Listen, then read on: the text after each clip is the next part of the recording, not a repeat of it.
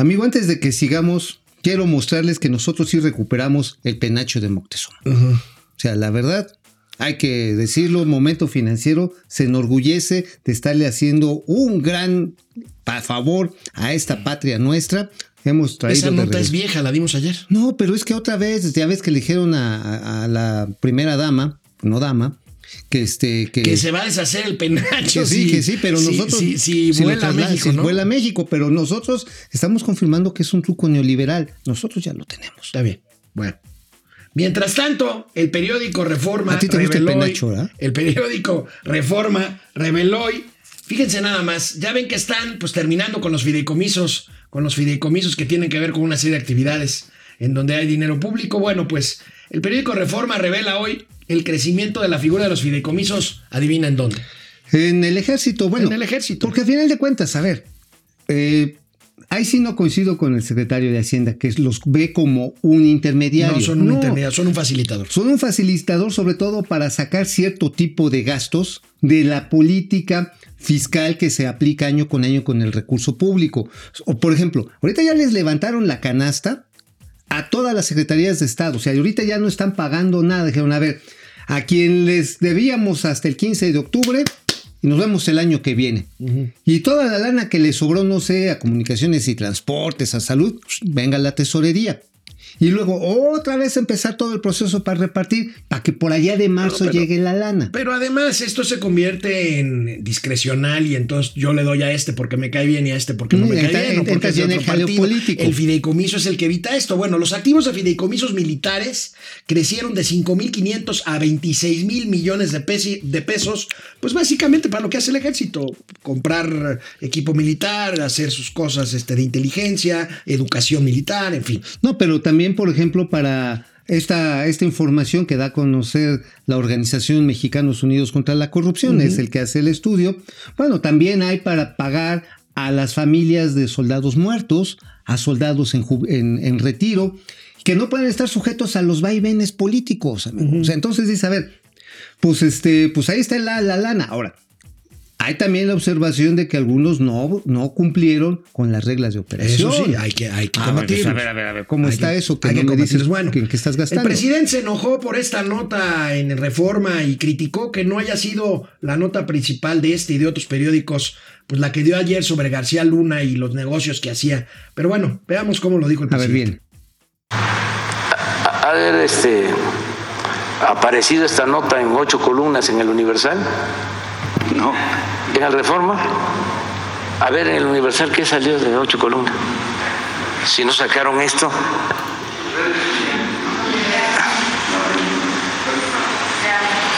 En una de esas es en contra de nosotros.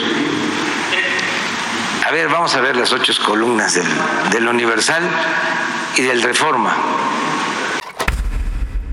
Oye, ¿sabes que esto me recuerda? Porque el presidente quiere estar en todas las jugadas. ¿Te acuerdas una caricatura de Box Bunny en la que va a jugar béisbol contra, creo que, este, los Dodgers? ah, sí. Box Bunny al bat. Box Bunny pitcher. Primera base, Conejo Box. Con Conejo Box. Segunda base, Conejo, Box. Este, ah, cargador del agua, Conejo Box. Y ya vimos la primera plana reforma. ¿Qué trae el Universal? El Universal trae Mira nomás. Investigan a Chucho Seade por peculado. Chucho Seade, ex subsecretario de Relaciones Exteriores y competidor perdedor por la Organización Mundial de Comercio. O sea, que anduvo visitando a Hong Kong a su familia con lana del erario. Con lana del erario. O sea, este sería como el caso, ¿te acuerdas del Toallagate?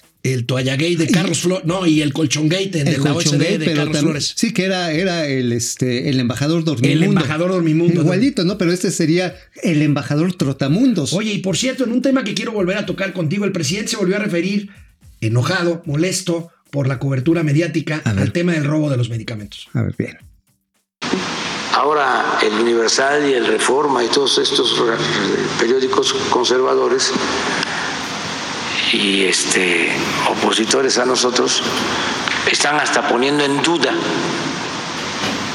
de que si se robaron o no los medicamentos, o sea, dando a entender que eh, este, a lo mejor nosotros inventamos lo del robo de los medicamentos. Son este, pues muy eh, malas personas, ¿no? Ok, bien, entonces nos, nos da la información en ese sentido si estaban o no asegurados. Malolandia. ok, presidente. Este, eh, eh, entonces, ¿qué se hizo? Pues se presentó una denuncia, hay toda una investigación, ya se tienen este, testigos mm, que vieron, eh, fueron trailers. Sí. ¿Hubo detenidos? Eh, se tienen a los testigos eh, y la investigación la está llevando a cabo el gobierno de la Ciudad de México. Yo creo que pronto vamos a tener ya este, eh, los resultados. Todo esto pues alborota a los adversarios, ¿no? Son tiempos de sopilotes. A ver, sopilote. A ver, ¿por qué eres Amlolandia. mala? A ver, ¿por qué eres ahora sí culé? Más culé que, que el de fresa, mano. O sea, la verdad. Oye, qué malas Oye, ¿cuál es el gentilicio de Malolandia? Este mal holandés. Sí, porque él anda.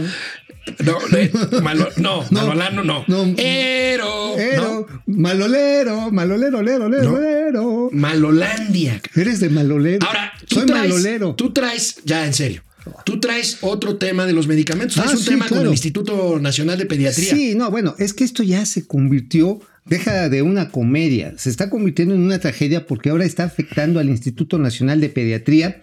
Y pues sí, es exclusiva interplatanera intergaláctica, se los vamos a comentar, aguas, porque en el Instituto Nacional de Pediatría ya se detectó dos cargamentos de un producto, aquí tengo el nombre, se llama citarabina, con una marca comercial específica que se llama Supacit.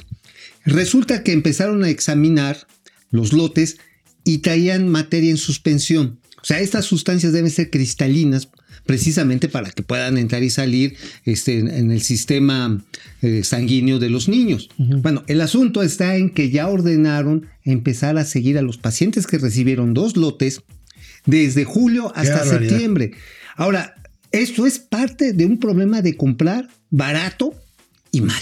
O sea, y es lo mismo que pasó con los O argentinos sea, de que medicina contaminada, como la leche esta contaminada. La Betty, que como la Betty de este- Batres. Ajá, Martín Buitres, hablando de sopilotes. Hablando de su pilotos. Martín Buitres. O sea, esto, imagínate, si pasa con medicamentos de esta naturaleza, ¿qué va a pasar cuando lleguen con el quién sabe los próximos medicamentos? Canal 76 de Easy de lunes a viernes, 4 de la tarde, momento financiero, economía, negocios y finanzas para que hasta los de Malolandia les entiendan. Maloleros.